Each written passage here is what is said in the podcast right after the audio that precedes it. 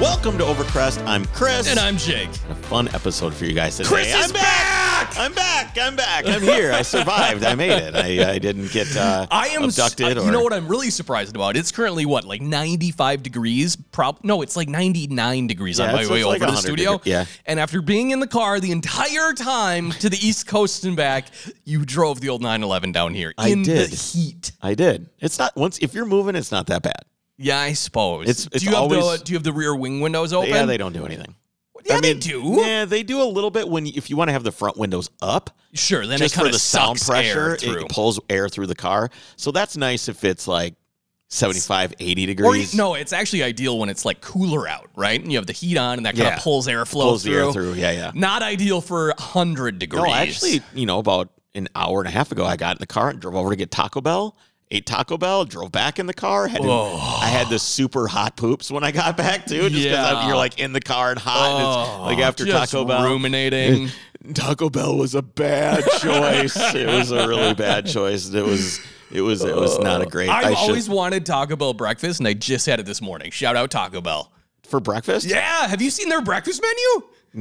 Dude, it's amazing. AKA not a sponsor of the podcast, right? Everybody's. I don't. I don't do weird taco breakfast things. I don't. I just, Oh, Like, yeah, Mexican breakfast is the best. So I bet you want to know how my car ran on the entire road trip. I do. It ran awesome. Okay, so what about your throttle issue? Or Still not there. throttle issue, your carb still there, issue. but minimized. Yeah. it's still there. is So it to the point where I wouldn't even notice it? um, if if it's hot, Yeah. you would probably not even notice it. Okay. Maybe you'd feel like a little bit of a stutter leaving from first gear. Maybe I should take it around the block here when we're done. It's Just to- also significantly faster than when you rode in it last time because I was missing Why? about seven degrees of timing, Ooh. which is a lot. So yes, it- that is. It absolutely rips. I think you'd have a lot of fun with it.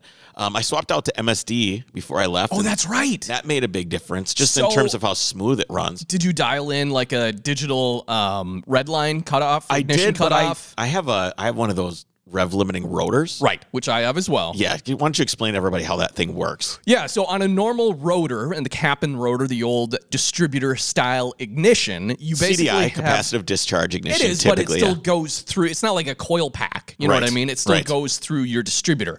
And so as your rotor goes around, which basically connects with each plug wire as it needs to fire. Yeah, there's like a little like if you have it's got a little metal tip on it, Right. And it's inside your cap, Yes. And there's like a little uh, brass. And somehow mine corroded the other day. Not the other day, think but like moisture must get in sitting. there. Yeah, moisture and mine was corroded. I had to clean it up. But anyways, this thing spins, and as it spins faster and faster know with what hap- revs if you- at half the speed, mind you, If you drive the car, that doesn't happen. they don't corrode. Correct. Yeah. Yes, That's- 100%. That only happens when they sit there. um, which it did over winter. Yeah. yours did too, as I know. Uh, well, I started it up a couple of times. over the I'm winter sure to I keep did that too. from I don't know what the issue was. Regardless, as it spins around at half the RPM, because that's how it's designed, because it's a four-stroke engine, so you need spark every once every two revolutions of the motor. So that's Correct. why it spins at half. There's a little spring-loaded weight, however, on this rotor that actually grounds out the cap, Yeah. and so that's basically how it cuts ignition revs. So the little spring and the little weight pulls the connection as away from centrifugal the force, yeah. It's pretty basically great. pulls so it. it's at a It certain is genius. RPM. I, I had never encountered this before. and there's different an weights old and different Porsche. springs. So you have like BMW did this too. So you can Right. kind of and it's the same cap and rotor as a BMW. well, yes, if you have a Bosch unit, which I have the old Magneti Melli Marini Mino. Magnetti Morelli. yeah, the Italian one, Yep. which is like one year only on my motor, which is super hard to find. No one makes You've got a reproduction crappy ones. distributor and horrible carburetors. well, yes, but I had mine is actually out of a Fiat 500. It's Oh. the only other thing I could find that has this rotor on it and cap. okay, so, what's your that's rev limiter? rev setup? limit? Well, after I sprung it out a little bit more from 65 to 68. Nice. Yeah. so mine is 7200, which, Which is th- that's or great s- about I'm these sorry, things is you can tune them basically by just seven thousand, or they'll just slowly fatigue over time. Right. Mine's a seven thousand. It's a nine thirty distributor. Okay. Rotor. Um, but I, of course, my uh, my Street Fire, which is MSD, has a tunable you know, Right. rev limiter, so you can just you know select So you what don't want. need that anymore. Right now, I have both. right. So I set So which the, one's cutting out first? obviously the rotor. I set the Yeah. rev limiter on the uh, On the MSD. on the MSD at seventy two hundred. Sure. and then my distributor is seven thousand. And I'm going to keep seven thousand because I still shift generally. I, I mean, would- every once in a while I'll get up there, but still, I would still get a different non-limiting rotor. yes, I need to do that. I just So then you I can put the actually MSD use in the the, MSD. day before I left. Yeah. Literally the day bef- before I left. That And was I, that was that was a gamble. and it- I wired it up. It, Massive changes to a car right before thousands of miles of road tripping. it's always a horrible idea. Not necessarily not necessarily what you but want to it do. worked great. I was worried about the the distributor or I'm sorry, the the ignition kind of being old. It's been in the car since I got it. It is a kind of a rare ignition. So so you said this is from a 930 this Yeah, so setup, it's an which eight- is the what old I have- Porsche 911 Turbo. yeah, it's a it's what's called an eight pin permatune box. So it's And that's basically just the capacitive wiring. discharge ignition. You know, it just Right. has a hall sensor, magnetic hall sensor, and distributor that basically tells uh, tells everything when to do what it's ever it's supposed to do, which is Right. spark. And it's old. and Actually, you it's, can still run CDI with points, which is how my car was when I got it, but I did put in the electronic call sensor. Yeah.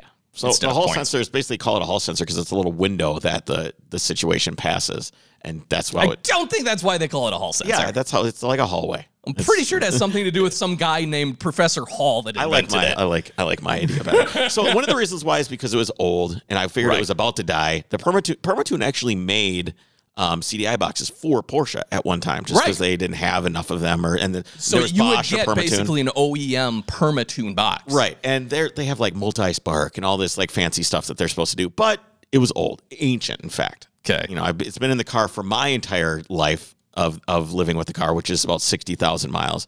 And I'm like this is gonna die at some point. Yeah, it is the going worst to die. possible This time. or Murphy's the coil Law. is going to die. Sure. So, uh, as a good friend always has told me, uh, two is one one, is- one is none. Okay, there you because go. if you have one and it goes bad, you have zero. Right. If you have two and one goes bad, you still have one. I like so that. I bought two CDI boxes and two coils. So And you keep an extra CDI box with you the they're whole very, time s- too? They're, they're very small. They're Okay. very they're small. They're about the same size as the a- only electrical component I always keep with me is, of course, plugs. And then the what's nice about my engine, 1970 only, that alternator is one year only, which I had to replace, which is terrible. But it has the regulator not mounted on the alternator, Yeah, it's as on the most side of do, the frame rail. but it's actually on the side. Yeah, so you can replace that super and that's easy. the one thing they say actually does go out more frequently than anything else. So I have an extra little regulator, which is nice. I could literally just unplug and plug yeah, that I back bought, in. a- brought an extra coil. Yep. and an extra CD box, and then tools and jets. And I did when I was out there. I'm like, I'm kind of, I have a little, uh, I have air fuel gauges, and I've got a an I, I altimeter. want to talk and- to you about that because I want to get that same uh, air fuel little O2 band sensor It- that it's, you it's have. pretty good. 'Kay. Every once in a while, it disconnects, so it's kind of a little bit of a pain in that way. I yeah, think but if you I wouldn't locate be it, it'll- like I wouldn't be running it all the time. I would just want to use it for tuning, like you had been done. what I would do uh, for tuning and everything like that is I would just get uh, little banana clips and put it on there. Okay. And then just shove it into the exhaust pipe, and then you could just take it out when you're done. And then it could just be like a temporary thing that you don't have all Well, the that's time. what I have right now. I have an exhaust tube that I but it's- basically yeah, rig but you up. have a cord that's running all over the Right, car. This you're is right. just Bluetooth, and it, you can just plug the power right into the box where your voltage regulator that you're talking about is. You can get little banana clip, boop, Right. right there, boom, and it's yeah, just so all I should self-contained. hard mount If you the want to. oxygen sensor. if you want, I did, Yeah, I did. Yeah, that's what I wanted. Oh, I'm just saying, if you didn't want to go through the effort of well. doing that, you could do the other thing. Um, th- it's great. You know, it's I, I've killed one O2 sensor with leaded gas. Right when already. you ran your 110 race uh, fuel that was in the lawnmower. Yeah, not not not good. yeah, it was, yeah, it is. I just just dump it all into the lawnmower because it's not useful. And now in you can anything do else. wheelies, I which- did. you, I'm sure you could have been able to do before. Yeah, oh, anyways. yeah, totally. It It's not doesn't like- actually. it's not like I- it doesn't have a knock actually, sensor or If something. your yeah, if your engine isn't tuned to run a higher octane, and the only reason higher octane is required is to um, basically prevent detonation. Yeah, right? resist detonation. And so it's uh, technically it's a harder burning fuel, which is a lot of times on like two-stroke snowmobiles and stuff. I've always been told run 87. You're not gaining any performance. You're actually hindering performance by putting a higher octane fuel in than is required or necessary. So if your car says eight, well, obviously we're talking about new cars now, which okay, will all new cars do have their own. Um, it has its own octane sensor in Right. the vehicle, Right. And with a lot of new cars, it even has an ethanol sensor in the vehicle, Right. Where it can switch from E85, the whole flex fuel deal. even even so But- even like mid like what do we call mid new? Would mid What's a new be mid-new? like early two thousands? that's it's like when I think of like flex fuel, like Chevys Yeah, came but you out. also have uh, cars that will they'll start to learn and they'll start running a little bit more timing Okay. until it senses Yeah. knock and no, then it'll I'm pull definitely timing talking back. old school carburetors Yeah. or anything like that. You're not gaining any performance. Technically, you, in theory, are hindering performance a little bit by using an octane more than what you need. Right. So I took probably one thing that I thought was really cool is I, like I was going to say I had an altimeter with me, and I was like, and I was like, I was like, Yeah, every okay. every three thousand feet, you got to you change gotta the jet change out size. jets. I never touched it. Yeah, I kind I of never imagine you touched wouldn't. it. It was awesome. It was great. The car ran at 210 degrees the whole time. I'm going 80, 85 down the freeway. Yeah. It's 90 degrees outside. Wow. Before I changed out my thermostat and put the Carrera cooler in, I You would were- have had to have driven 60 miles per hour. Or the pulled whole- over and waited for half an hour for the damn thing to cool down. I never had to do that, but I did have to drive slow. Yeah. Because you know, obviously my displacement and the energy I was um, generating was greater than the exothermic reaction that is the combustion. Yes, yeah, that's it. That's it. So on the way home, I noticed that I started to have a little bit of a, a vibration in the. I guess I don't get to tell any stories today here because I already called you and told you stories on the podcast before. Oh, on the phone. Yeah, you did a little bit. makes- well, you told me about the guy with the junk and drank all the beer while you were there. Did I tell you that I drove a 912? no, you didn't. I did. Hey, I- I do want to ask about your car though first.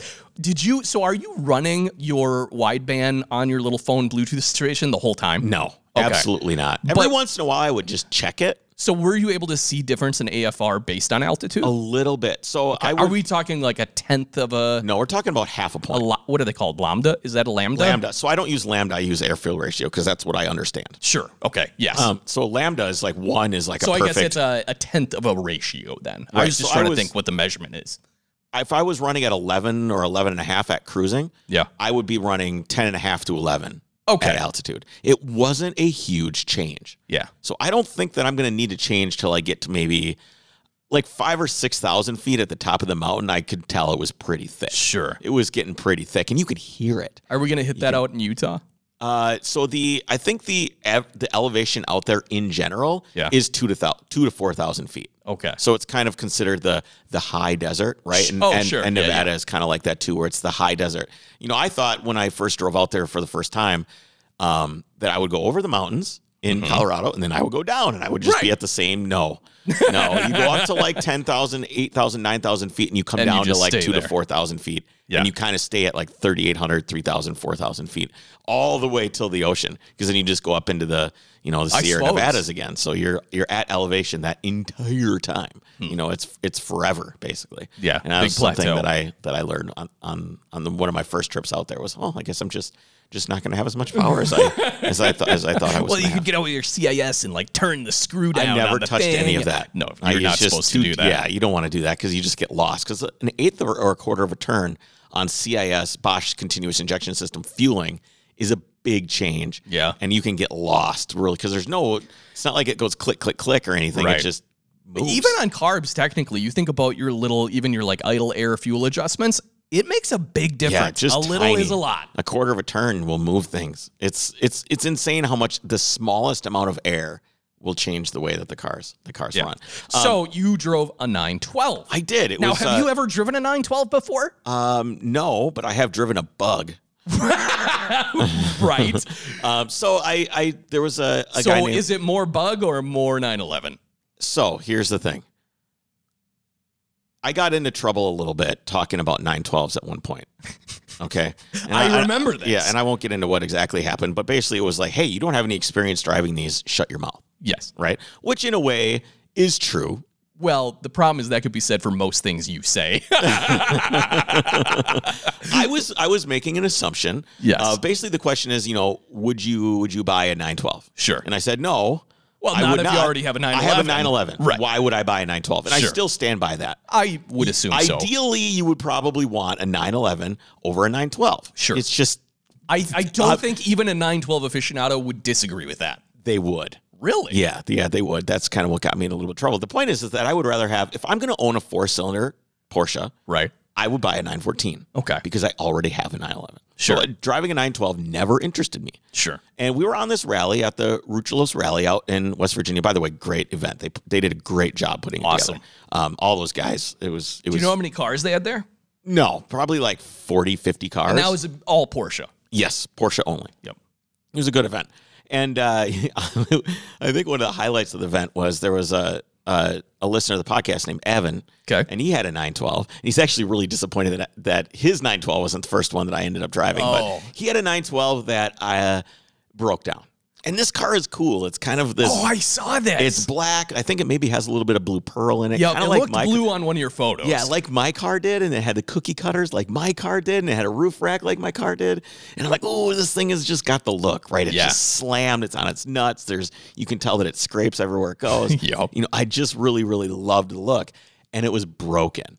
And I felt really, really so bad. what happened?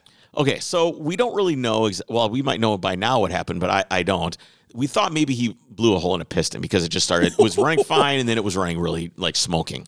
And we Okay. pulled the pan off, and there's just aluminum in the oil, but there was no bearing pieces or anything like that. Okay. So my thought is, and his thought as well, was that he went through a.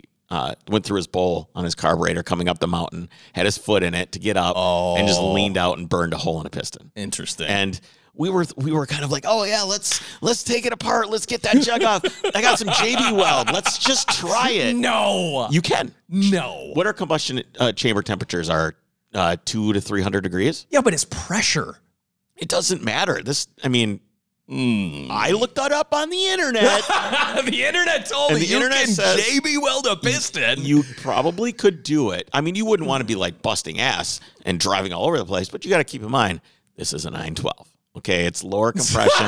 it's not making a lot of power. You're digging yourself a hole I know, again here. I know, I know, I know. But, but I, Ah, I- the whole we were- engine on that thing's JB Weld, anyways. He's stuck there for like two days. I know, I so get we're it. like, fuck it, let's just do it. And then I think it ended up just being like, ah, screw it, we'll just try and get it Yeah. home or whatever. So I told him, I said, hey, why don't you why don't you come for a ride with me? sure. You know, come with me. Which which uh, he's he's like, oh, I can't. You know, I got to stay with my fiance who he had just proposed to the night before. Oh my which goodness. was which was like really great. I, uh, hey, marry me. This and co- then also suffer through with this welcome to my car. life. but he, he was a he was a really really good dude. Um, graduate of West Point. Like Oh wow. yeah, Cool. really really cool d- dude. We got to so I took him for a ride with me. We we sat in the car and talked. It was a really enjoyable experience. And uh, this- and then I I kind of started to feel like I wanted to drive a 912. I'm like, all right, I gotta I gotta drive a 912. And there was there was another guy, Harry Hoffman, Okay. who has a burgundy. That's a great name, by the way. It is. It is. And he's a very intelligent looking man, too. He's Yeah. got like the professor glasses Oh, on and yeah. stuff. And Yeah, his yeah. name's Harry. And I'm just like, wow, this guy's probably has a high IQ.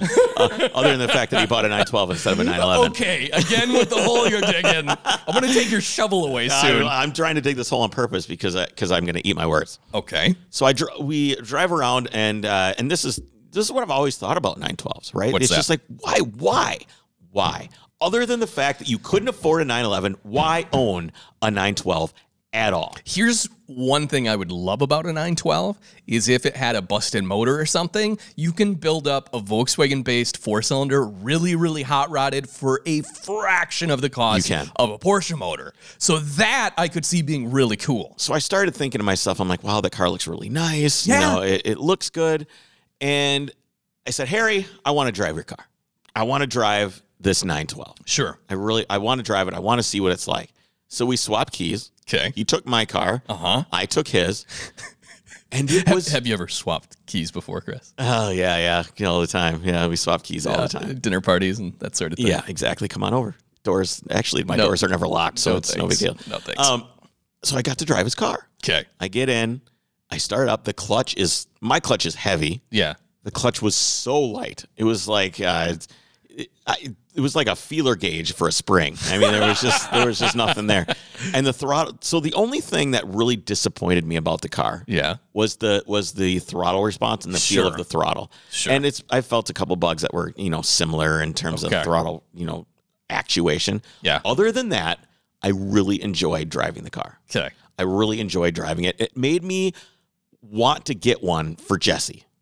Like I want to find a 912 for aren't Jesse. That cheap anymore. I know, but I there's a there's a friend of mine who knows of one sitting in the desert in like Arizona or something Well, like that. that sounds great. I think we should get it regardless. Yeah, I'm trying, but I don't want to pry too much. Uh, He's probably listening right now, being like, "Oh, I really should email Crystal's pictures Yeah. that I said I would email him like last week." You know what? Chris is a jerk who never ni- liked 912s anyways. Send them to me. Jake right. at So, overcrestproductions.com. I- so he his car was really really nice. Okay. you know, it was had now, all. is this is this a stock motor? Does he have it hot rodded a little bit? um, What's I think going on it's- there? I think it's just kind of so he had a, a gearbox work done on the gearbox, so he had Okay. a shorter third gear, I think, and then a longer fifth gear. sure. And um, the mistake that I made is I didn't really. It's not my car. Right. I didn't really beat on it too much. Yeah. And he says, Hey, did you take it over 5,000 RPMs? I'm like, Yeah, like once. He's like, Oh, dude, that's where it's the best.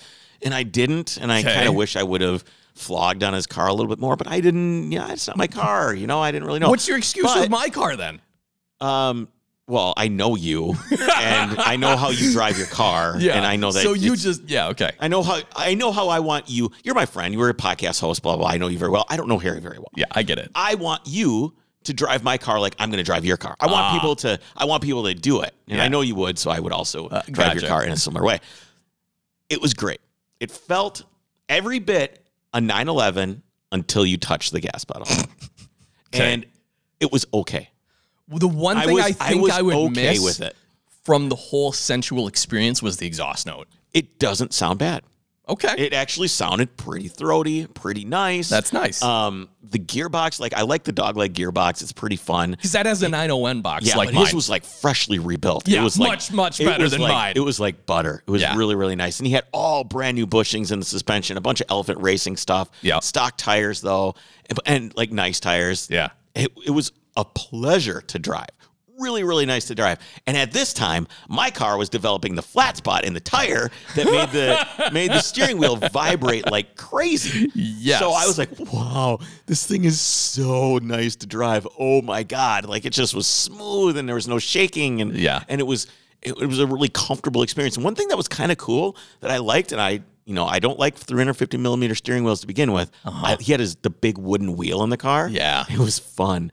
It was fun to just kind of like saw away at this wheel and and go through the mountains with it. It was was it more like a leisurely driving experience? Would you say or yes. Okay, M- my my car is far more frantic. right. Yes. It is, it is far more frantic because I can, in the same way, I can drive the shit out of your car. Yeah. And I don't have to just destroy the brakes every single corner. Right. You know, I went through almost an entire set of brake pads in the last year on my car. I checked them today. I'm like, ooh. Or last night, I'm like, wow, there's only like a little less than an eighth of an inch left on the brake Yeah. pads. I got to do new pads. The rotors look great somehow, which is Well, that's crazy good. considering how hard I drive that car. Yeah. But I was going through an entire set of brake pads. You don't you're not gonna do that on on a 912. You're just gonna drive around, have a nice driving experience. It's just I think I think it's evolved to become much more than it initi- initially was. I think initially it was a car that they could sell to people in a price segment of the people that you know could not afford. Not just like someone would buy a GTI instead of a Golf R.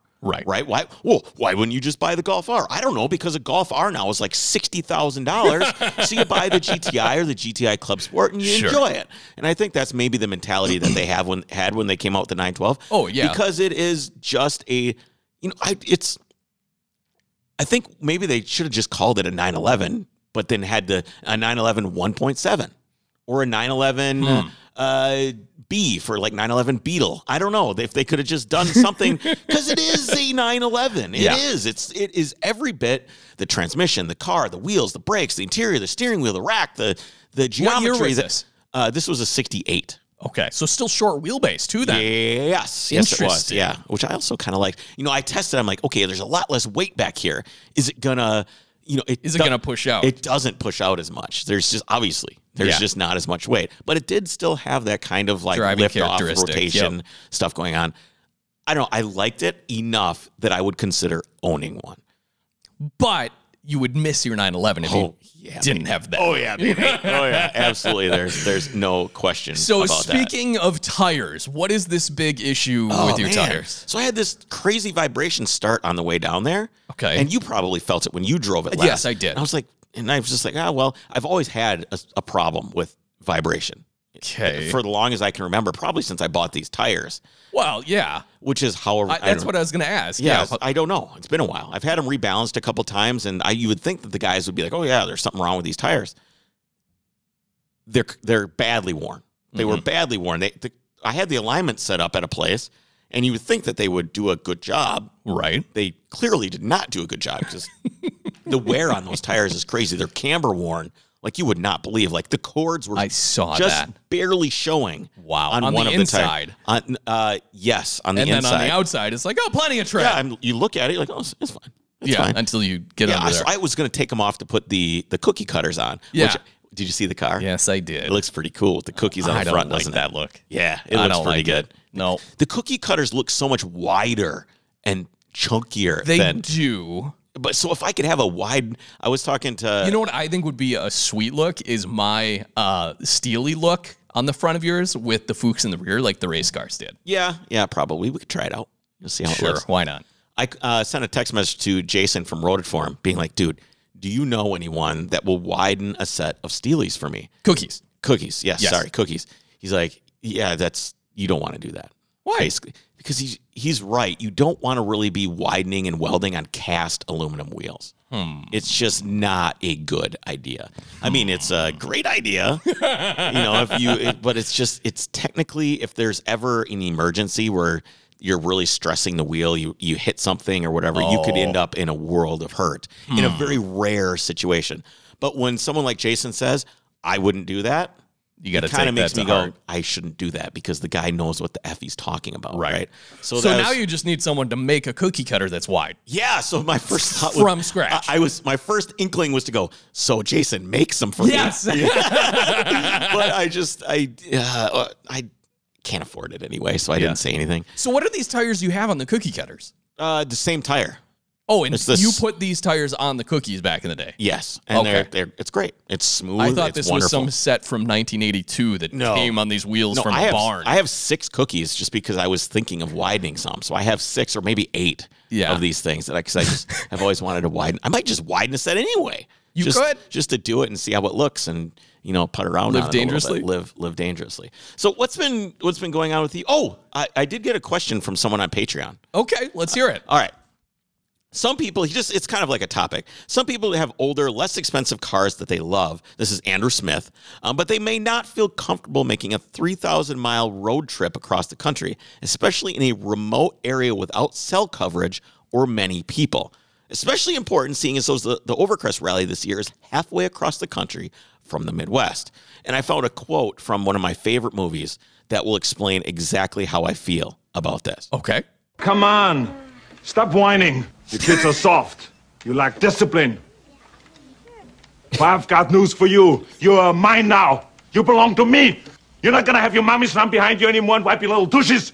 Oh no, it's time now to turn this mush into muscles. No more complaining. No more Mr. Kimball have to go to the bathroom. Nothing.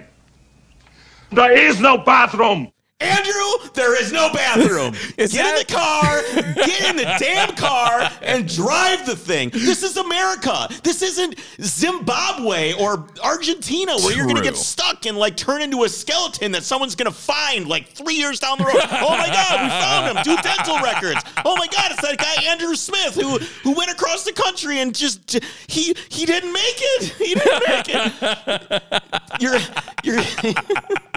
Come on, man. Come on. First of all, is that from that stupid babysitter movie with Arnold Schwarzenegger? It's kindergarten cop. Kindergarten cop. there is no bathroom. there is no bathroom. There is no bathroom. Um, so I I get both sides of this because one, I don't think I'd want to take the old C10 pickup across the country, but at the same time, you talk about a car that could be fixed literally anywhere Yeah. off of junkyard parts. Yeah. like yeah. So I'm curious what his car is that he has that he isn't. not- I'm not That sure. he doesn't have a lot of faith in. the problem is, is that you can pretty much go anywhere, and you're gonna someone's gonna come by. You have Right. to be you have to be smart about what you're doing too. You don't want to just go willy nilly into anywhere in the world without No. some sort of you know. If you're gonna drive through Nevada. Bring some water. Seriously, in, in Minnesota, when it's cold outside and it's Bring a snowing, blanket. you bring a blanket. Yes. you bring a little bit of water with you. Maybe some, you know, heat packs in your hands. You bring gloves. You bring hat. You br- in in the trunk of my car in the wintertime, I have a blanket, gloves, hat, boots. I have all these things in a little bag, and they sit. You just have to be prepared. Right. You just got to be prepared. And Stop whining. all right, let's let's move on. So Chris, I I have created a monster. You have. I have. So I have this Harley I that love, I Jake, I love this so much. I know Oh you my do. god, I love this so much. I am hate just you. imagining. Uh, I- You. know what? No, I'm not even going to talk about it. Nope, I- nothing. It's all well, great. I'll- I'm it's by great. all means, I'll tell it's everybody. great. It's great. Don't even worry about it. I just imagine. I just imagine little Jake in his garage. His Harley done. He's so excited. I He's was. smiling. I was so excited. I got the last parts for it on Monday. These oil line fittings I was waiting for. I put it all together. It's good to go. I I installed this whole. I, you have to take apart the entire case to do this kick start kit retrofit. I got all that in there. Put it all together. Put oil in it. Put fuel in it. And I went to kick it over. And mind you, I Okay. knew that this is a hard bike to kickstart. Right, yeah, I knew it's- this from the beginning, and it had an electric starter that I took out for the sake of being cool. Yep. Because it's a super minimalist, there's no wiring then, it's just a kickstart, and I did all this other fabrication Yeah, where I and- put an oil filter and in the Jake, place of the starter. Jake, yeah. You're a man. Yeah, I'm a man. I You're was, a man. Exactly. That's my thought when I'm reading, like, oh, those are pretty hard to start. Like, oh, come on. How hard can they be? It's How a hard can it be? motorcycle. I Yeah. got this. Holy crap, it's hard. Stop whining. yes, yes. So, first of all, it's like 100 degrees here this last week. So I'm out in my garage.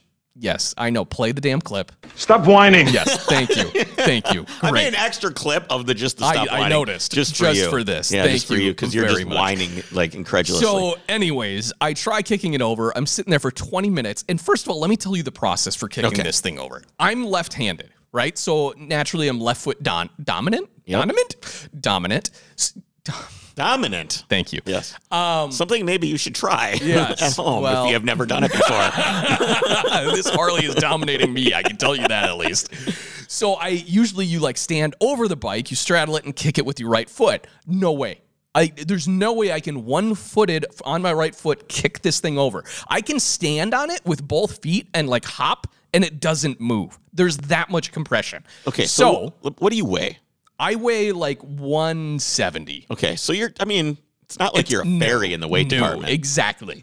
So what I have to do then is I on my left foot. So you kick on, you stand on the right side of the bike, and with my left foot, jump in the air, and then land on it with my left foot and kick with all your might. Basically, compressing all of the force into your knee. Correct. Yeah. And here's what's notorious about these old ironhead sportsters. Yes. Is- They're owned by real men. No, either the Kickstarter clutch paw will slip, in which case you will hyperextend your knee because it just drops right through, or it will um, kick back when it actually ignites and launch you into the air, or compress your knee, or sprain your ankle. All right. And so Both- I've all of these things sound pretty awful. they sound great. Yeah.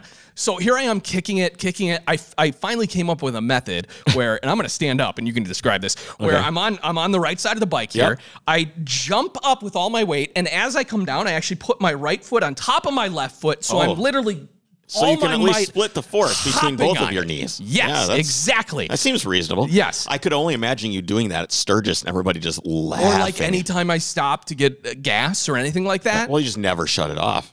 I guess. Yeah. Yeah. Go into a restaurant, have a beer. Nope. Nope. It's just idling out It there. makes me think of all the guys that, you know, one of the reasons why on a car, when you would crank start it, they'd have like a big weight on it, yeah. right? You'd, you'd wind up this big Oh, flywheel right, right. And, then kick it the kicks- flywheel over. Exactly. Yeah. Yeah, that would have been a better Otherwise, idea. they otherwise in the beginning you'd have the crank starts on the car and they'd break your wrist or break your arm. yes. which is essentially what you're what doing. this is doing. Yeah, So I did, however, finally get it to start.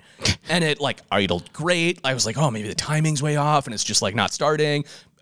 Ran great. And then I went to get on it. I got geared up, gave it a couple revs, slowly let out the clutch, which I just freshly adjusted. Everything's set to go and it killed. And I said, screw this. I'm not spending another 30 minutes in 100 degree heat sitting here cranking this thing over again. So I Stop just- whining. Yes. So I tucked it away, and then the next day I came out and tried to get it started again. It'll pop. It'll backfire a little bit. It'll pop out the pipes. Can't get it. So either someone can offer me what I have into it as is for this motorcycle, or I'm going to put the starter back into it and I don't I don't even want to at this point because I'm so frustrated with myself because I built it up exactly how I want it. Right. And now anything that I do is going backwards in my vision and how I wanted this thing to be. Well, it's either do it or sell it. I mean, that's Right. there's So two that's options. literally what I'm saying. So you Either- t- you called me yesterday. You're like, yeah, we're gonna trailer this thing over to this motorcycle show and sell it right now. Yep. Is I that, was did you ha- grumpy. you have it? I don't have it So you, because I'm thinking I should put the starter in it. Here's my other I was thought. thinking you drill a hole in the piston. So I looked into this. First of all, what I did is I I backed out the spark plugs a few threads, Yeah. making sure there was still enough in there where they don't shoot across the room when Yeah. the threads pull, and it made zero difference. okay. well, No there's not. difference. That's not. You're No, I in know that, that short doesn't amount of time you're not decomp. bleeding off. enough Exactly. compression. They do. They used to make these spark plug bleeder like decompression spark plugs. Yeah. Which there's would be- old bulldozers that have this. The Yeah, I- diesels I, that. I've been looking. I can't find one that works for this thing. That would be ideal. Otherwise, it's like pull the heads. It- you basically have to set them up for twin plugging and then use one of the plug screws as a decompression.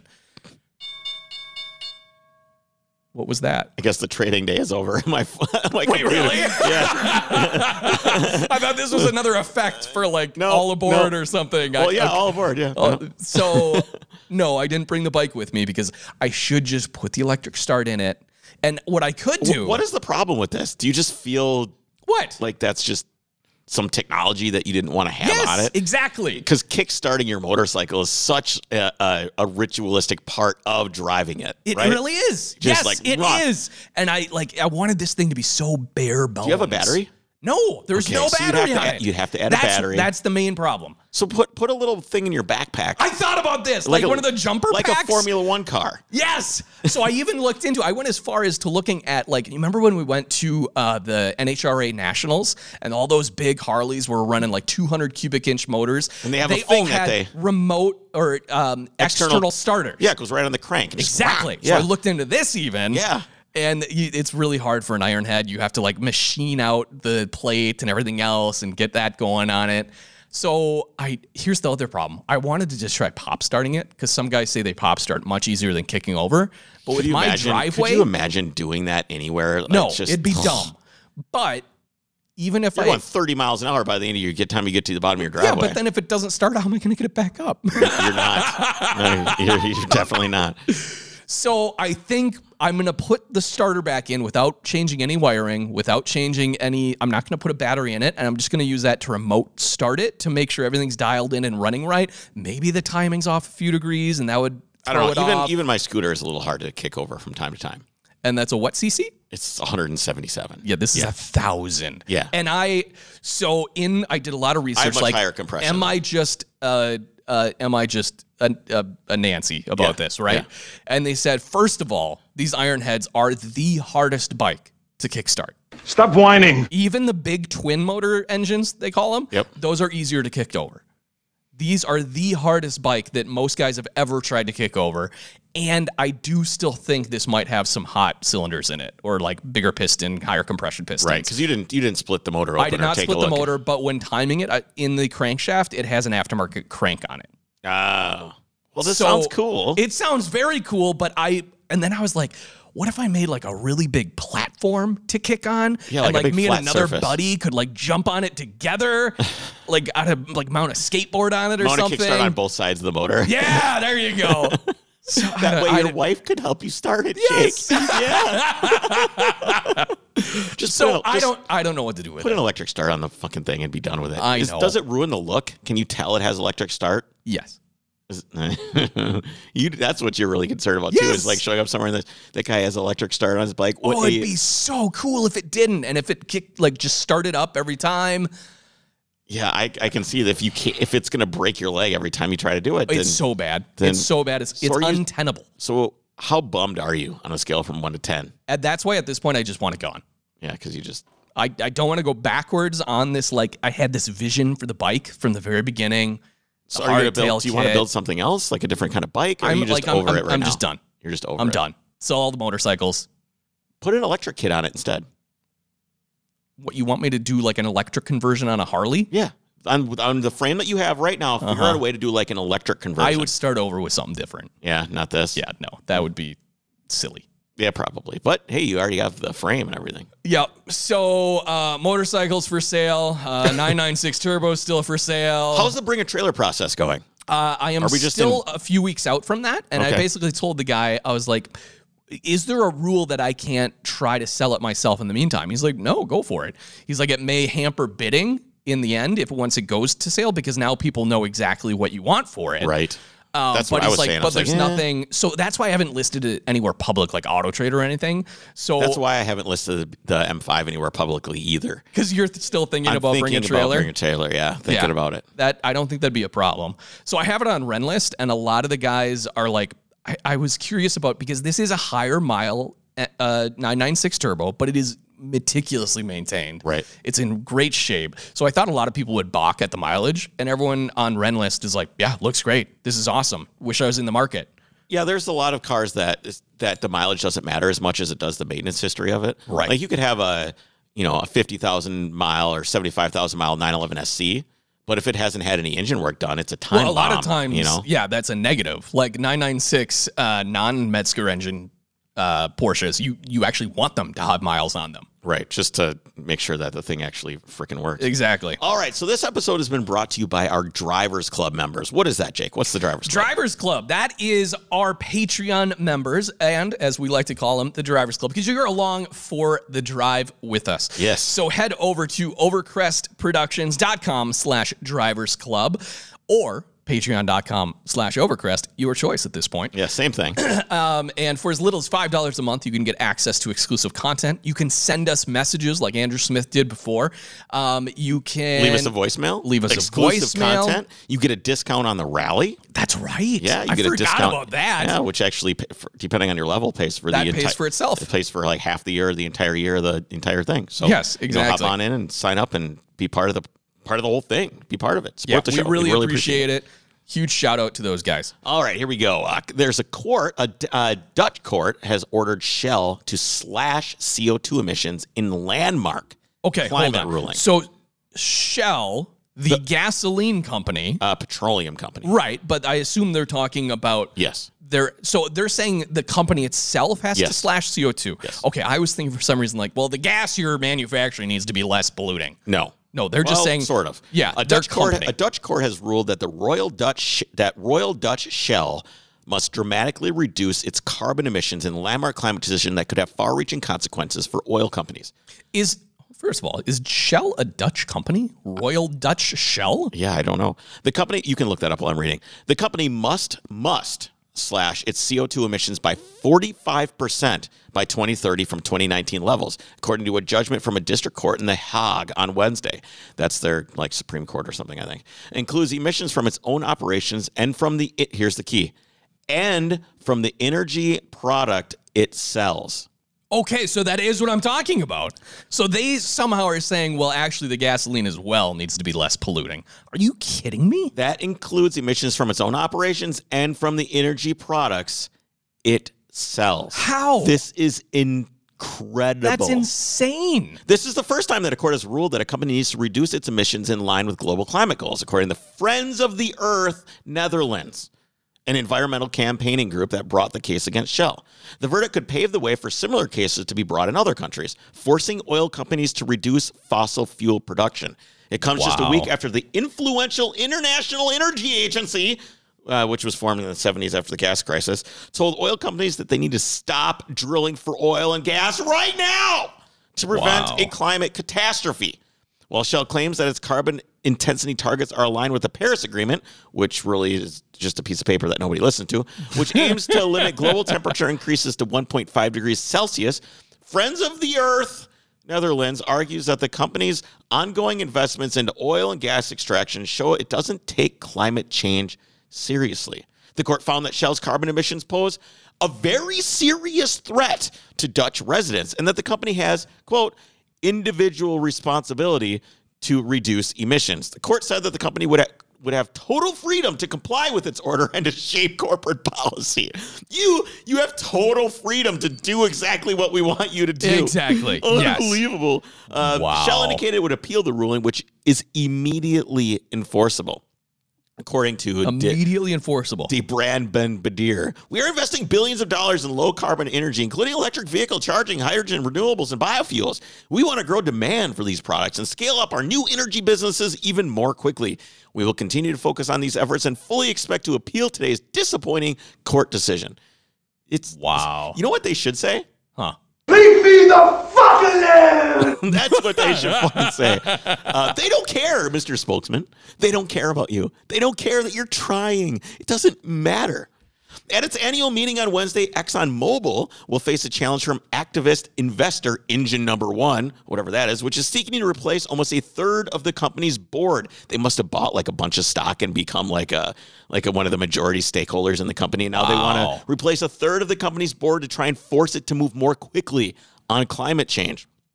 Also on Wednesday, shareholders shareholders will vote on emissions reduction targets at Chevron's annual meeting. Shell is the you first, but will kidding? not be the last company that will be forced to stop dangerous climate change. Friends of the Earth Netherlands director Donald Poles told reporters on Wednesday, as of today, climate lawsuits are a material risk for all major polluters around the world. Meanwhile, Friends of Earth has sued Amazon and all the companies that use to ship products around the world using dirty bunker fuel. Well, that I can get behind. Yeah, they didn't do that. Oh. oh, they didn't. No, no, they Oh, didn't come do that. on, They didn't. Chris. I know, I had you though. I had you. I had you. So, fun fact Yes. Shell is actually a Dutch petroleum company. Okay. So Yeah. that is actually You know what what they're they should Shell. do? They What? should just move. right. Just Can you bye. imagine them doing this to a company out of Texas? See you later. Just Peace out. We're we're a world international company. If you're Exactly. gonna do this, we're out of here. Yes. But the problem is, you can see that there's, you know, this uh, activist investor is trying to take over Exxon, and Chevron's meeting with their shareholders and about reduction. This is like accelerating really, really fast. Yeah. It's really, really, really moving along. the problem is the market dictates what is sold and for what price. no, it, what? That's That's ideally what you would want, but that's not what's happening. well, they're trying to yeah undermine that. When you force a company to say, "Hey, you have to reduce your emissions by 45% by in the next 10 years by 2030 or 9 now, who years." is saying that? Is the government the saying government. They're saying Wow. it's legal, you must do that this in in Holland? In, Holland. Okay. The Dutch. Yeah, the we were, Dutch. we were both gonna say in Dutchland. Deutsch- Deutsch- Nope, that's Germany. Fun fact though about Shell. Do you know where the name Shell came from? And the logo, of course. The founder's father actually used to import seashells from the Far East. And so when his sons made this company where they were exporting kerosene, they're like, well, let's use the shell company of our father. I like it. I like Anyways. it. Yeah, they just they just don't care. Honestly, they Wow. these people don't care. And when you say that the market decides, it definitely doesn't. Not with this. You know, this is this isn't Historically, that's how it works, Chris. and in most industry, that's how it works. Welcome to the real world where regulation and uh, the climate change activism decides and uh, OPEC decide what the price of oil is going to be. All right, so lots of people died in Quit cars. turning me into a libertarian. Sorry.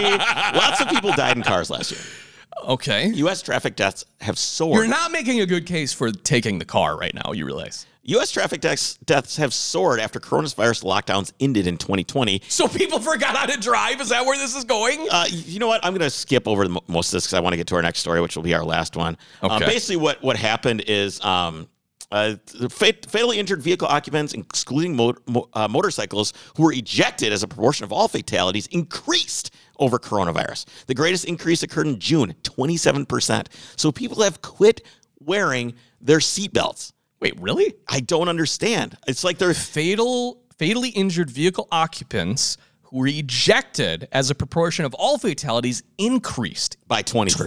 27%. Yeah, yeah. Why? You've got to ask yourself one question. Do I feel lucky? Well, do you, punk? I don't understand. What else do you doing besides rolling the dice when you get into a car and don't wear your seatbelt? That's so dumb. I don't get it. It doesn't make any sense. I think it's a ge- in general, maybe it's this like sense of nihilism when coronavirus came out. They're like, well, I might as well just not wear my seatbelt. I could get this virus and die any moment. Do you think that's what it is? I can't imagine what else it would be.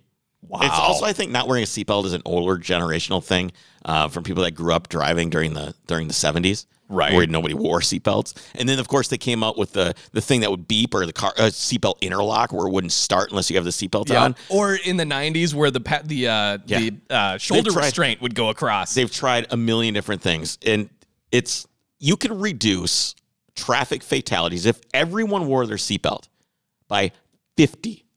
50%.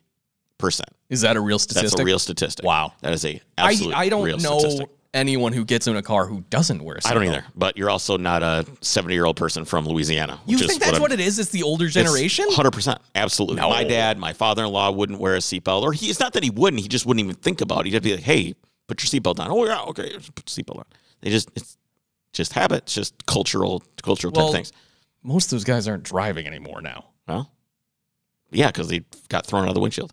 Someone paid an assload of money for part of James Dean's 550 Spider. Did you see this? Part? Did you see this? No. Part of There it? isn't much left of the 1955 Porsche 550 Spider actor James Dean died in, but the car's four speed transaxle survives and was just sold for $382,000 Oh, on Bring a Trailer. Serial numbers on the transmission confirm that it was fitted to a Porsche 550 Spider with chassis number 550 0055. I and the didn't engine realize number that- 90059. The car owned and registered by James Dean at his home in Sherman Oaks, California.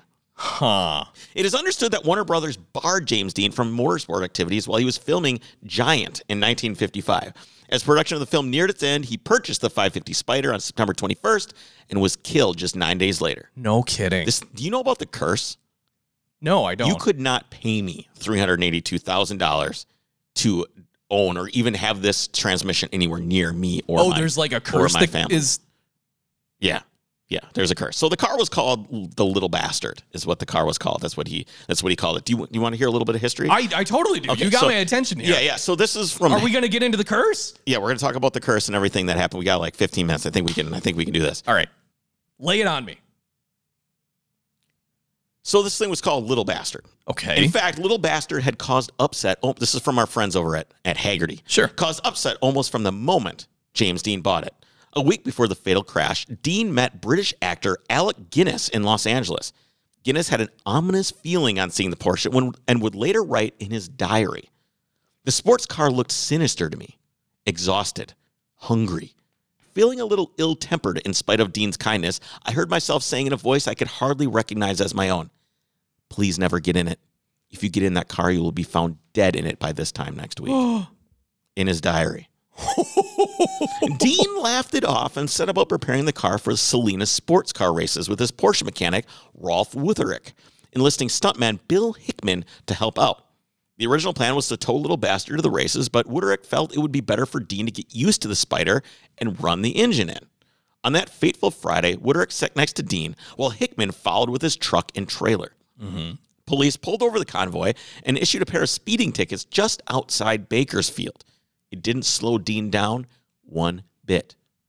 Dean was barreling down Route 466 at an estimated 85 miles per hour when a young Cal Poly student named Donald Turnipseed, driving a Ford Wait, his. Hold on. His name is Turnip Seed. Turnipseed, Donald Turnipseed, Continue. driving a Ford Tudor, decided to make a sudden turn on Route 41. The impact set the Ford almost 40 feet down the road and ejected Wooderick from the Porsche. Dean was pronounced dead on arrival at the Peso Robles War Memorial Hospital at at 6:20 p.m. Despite being declared a total loss by the insurance company, the car was sold and would continue to cause carnage wherever it or even parts of it went. Dr. William Eskrich bought the Porsche from a salvage yard in Burbank and proceeded, proceeded to strip it for parts. Eskrich installed the Porsche's engine into his Lotus 9 race car, then loaned the transmission and suspension parts to fellow doctor and racer Troy McHenry. Eskrich crashed the Lotus at the 1956 Panoma sports car races, surviving, but McHenry wasn't as, was not as lucky. He hit a tree and was killed in the same race, and so the curse of Little Bastard gained strength. Dean's Porsche itself carried on. Shortly after the crash, publicity monger and self proclaimed king of customs, George Barris bought the Spider, promising to rebuild it. When the mangled frame was found to be beyond recovery, Barris chose to capitalize on the car's notoriety. The Porsche was loaned to Los Angeles chapter of the National Safety Council, and from 1957 to 1959, it went on a gruesome tour of car shows, movie theaters, and bowling alleys. In March of 1959, while in storage in Fresno, the car mysteriously caught fire. It suffered remarkably little damage two melted tires and some singed paint, and fortunately, the fire did not spread to the other vehicles in storage. Meanwhile, Barris had sold a pair of tires from the 550 and both reportedly blew at the same time, causing the new owner to careen off the road. Wow. There are other unconfirmed stories of Little Bastard's post accident life. The car is said to have fallen from its display on, while on show in Sacramento, breaking the hip of a bystander.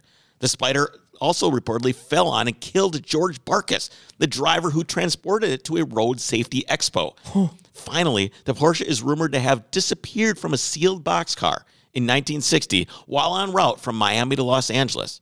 Some believe that Barris, ever the showman, fabricated that story as a way to, of keeping the car's mystique alive. Despite a million dollar reward for information being offered in 2005, Little Bastard's whereabouts remain unknown. With Barris himself now gone and no sign of the car for 60 years, the end of Little Bastard's haunting story may never be revealed. Wow. And get that transmission out of my house. I wouldn't want to own it. Are you a superstitious guy? Not usually. But with that. But with that, yeah, yeah, it's just it's, so did he buy this car brand new? yeah, yeah, absolutely.